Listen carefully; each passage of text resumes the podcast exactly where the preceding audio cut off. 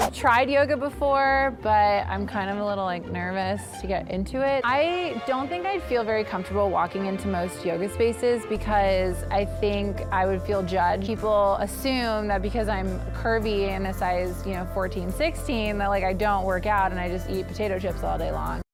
Yes, we do think that because that's what causes people to gain as much weight as you have. I mean, it's hard for me to fathom why so many women would romanticize self destructive behavior, especially women like Kelsey, who clearly would be very attractive and valuable if she were thin.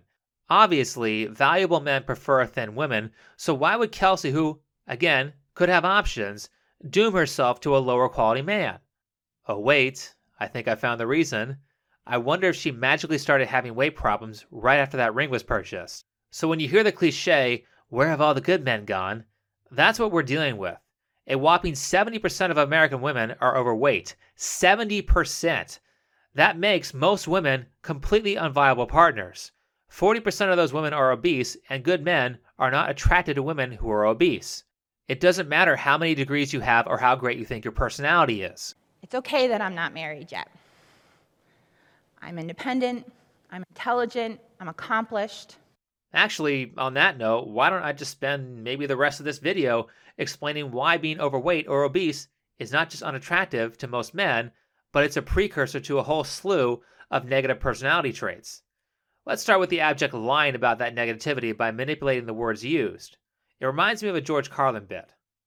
I don't like words that hide the truth. I don't like words that conceal reality. I don't like euphemisms or euphemistic language. And American English is loaded with euphemisms because Americans have a lot of trouble dealing with reality. Americans have trouble facing the truth. So they invent a kind of a soft language to protect themselves from it. And it is a function of time. It does keep getting worse. Give you another example. Sometime during my life, sometime during my life, toilet paper became bathroom tissue.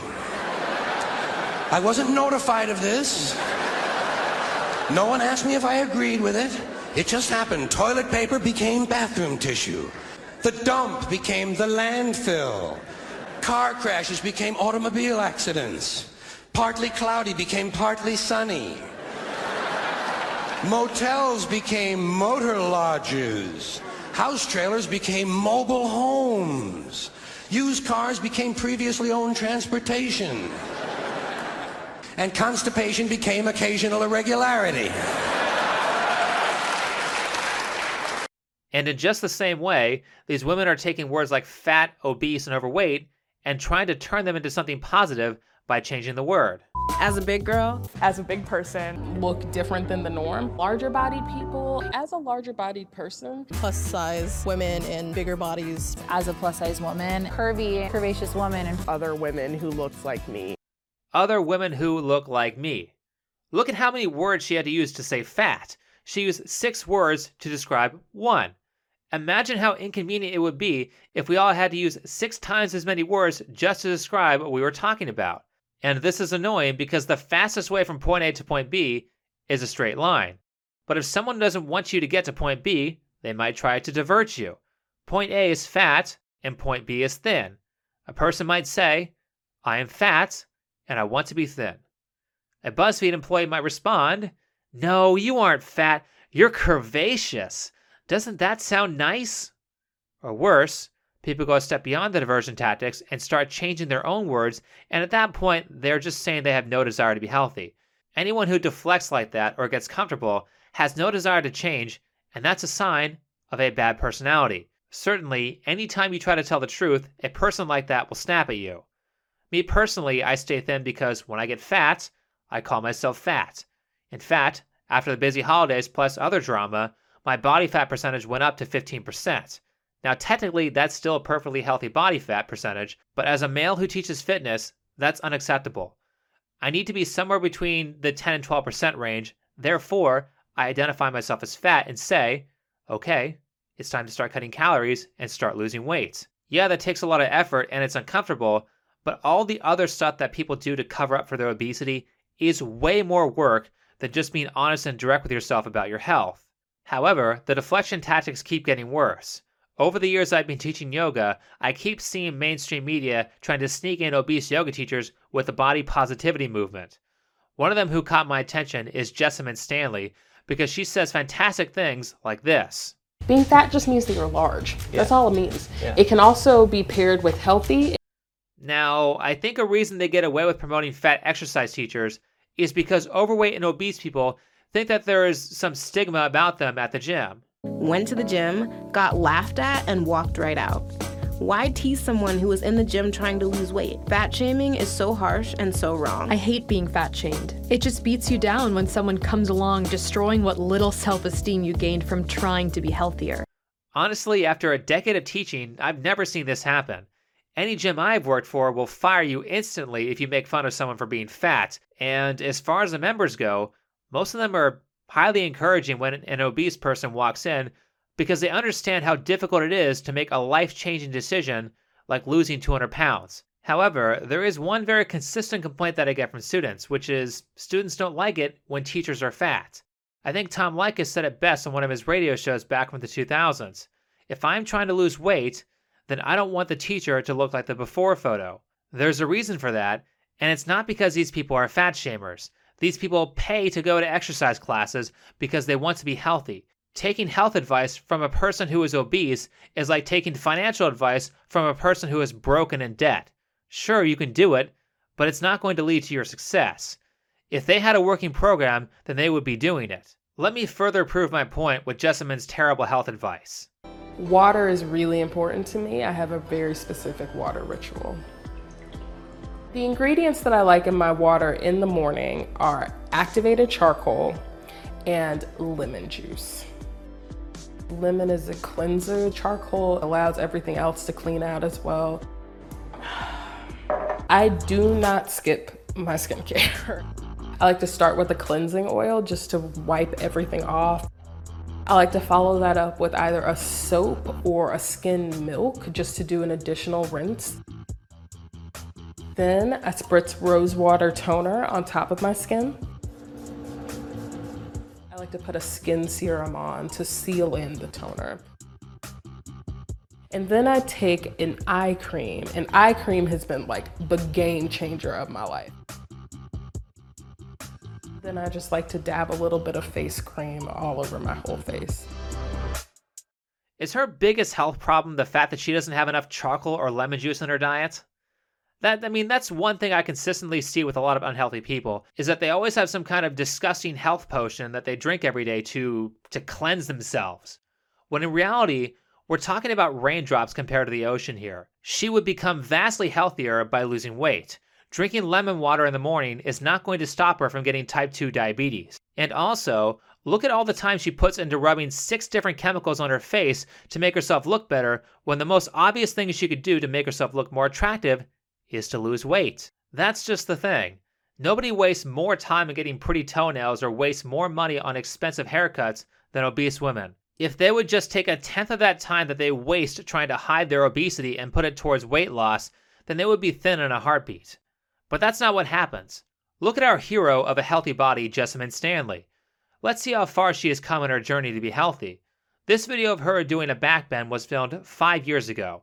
The morning routine video was shot four years later, and she has gained a substantial amount of weight. If she continues on this path, then she'll be dead by the time she's 50. Now, when you look at this, are you asking yourself, is this someone you should be taking health advice from? All Jessamyn Stanley's videos show is her lack of ability to attack important problems. Now, just real quick, because I feel obligated to say this as a fitness professional, but if you're trying to lose weight, then you need to cut calories. Your thyroid is not making you fat. Your genetics are not making you fat, nor, for the ladies, is polycystic ovarian disease making you fat. Those are just excuses. In fact, you would be amazed at how many people I have watched who complain that they have a thyroid problem eat a full bag of M&Ms a day and two large pizzas as a single meal. It's the calories. Stop lying to yourself. Nobody had a thyroid problem 50 years ago before the obesity epidemic. Find a way to eat fewer calories and you will lose weight. After learning that, if you still can't lose the weight, then the problem is your mind, not your body. Start fixing your psychological problems that get in the way, and you will find it a lot easier to cut calories, cook your own food, and eat less junk food. But now back to why it's appropriate for men to respond with disinterest in women who are obese. If you learn the right tricks, then there are a lot of things you can tell about a person with very little information. I think one of the things obese people hate is that their problems are manifested physically so everyone can see them, and at the same time, they have to carry those problems out in the open everywhere they go. You can be an alcoholic and not have everyone you meet instantly know it, but everyone you meet who is obese is projecting to everyone that they are addicted to food and can't stop eating, or they don't want to stop eating. And when we are talking about addicts, there's a whole set of problem behaviors that come with that psychology. For one, addicts lie a lot. Quite a number of addicts lie so much that you basically can never trust them. Did we not see that behavior here? Did we not see people lie by saying being obese is healthy? Did we not see people trying to direct you away from their problems with distraction tactics like changing the words used to describe obesity? Next point.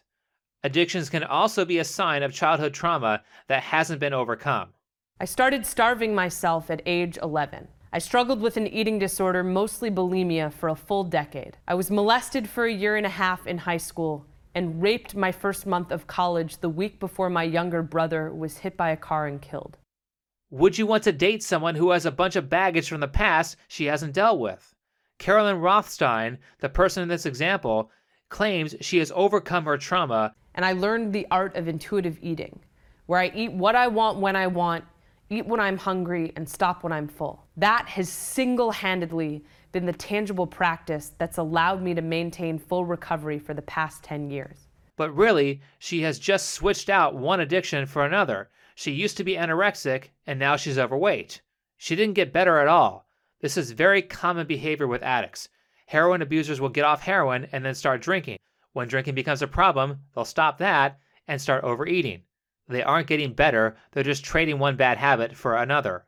Three more quick things. One, if a woman is overweight or obese, it's saying that she can't delay gratification, which means she's also likely to be someone who does not save for the future. Second, people can have multiple addictions at the same time. You can be addicted to heroin, beer, and alcohol all at once. So not only may she have zero savings, but she might also have a large amount of credit card debt. Eating out every meal and buying a bunch of extra food gets quite expensive. Last, what about the medical bills? Not only does obesity lead to several of the major causes of death, but also a ton of day to day health problems like skin folds, water retention, acid reflux, gallstones, abdominal hernias, and joint pain, just to name a few. All that adds up, and you, as a toxic male who unfairly makes more money, are going to be paying for that. Remember that this one thing describes 70% of women. If it also describes you, then get your shit together. I mean, just look at how miserable those women are all the time. They are constantly screaming misery with their actions and projections. You don't want your life to go in that direction, so learn from their bad example. But with that said, I think that will be enough for this video. If you liked it, hit the like button, subscribe if you're new, comment and share, if you would like to support this channel, then you can donate through PayPal, Subscribestar, or Patreon. All of those links are on my channel page, and they're in the description of every video. Last, if you haven't checked out my BitChute channel, that is also on the channel page and in the description of every video. Other than that, see you next time. Thanks for watching.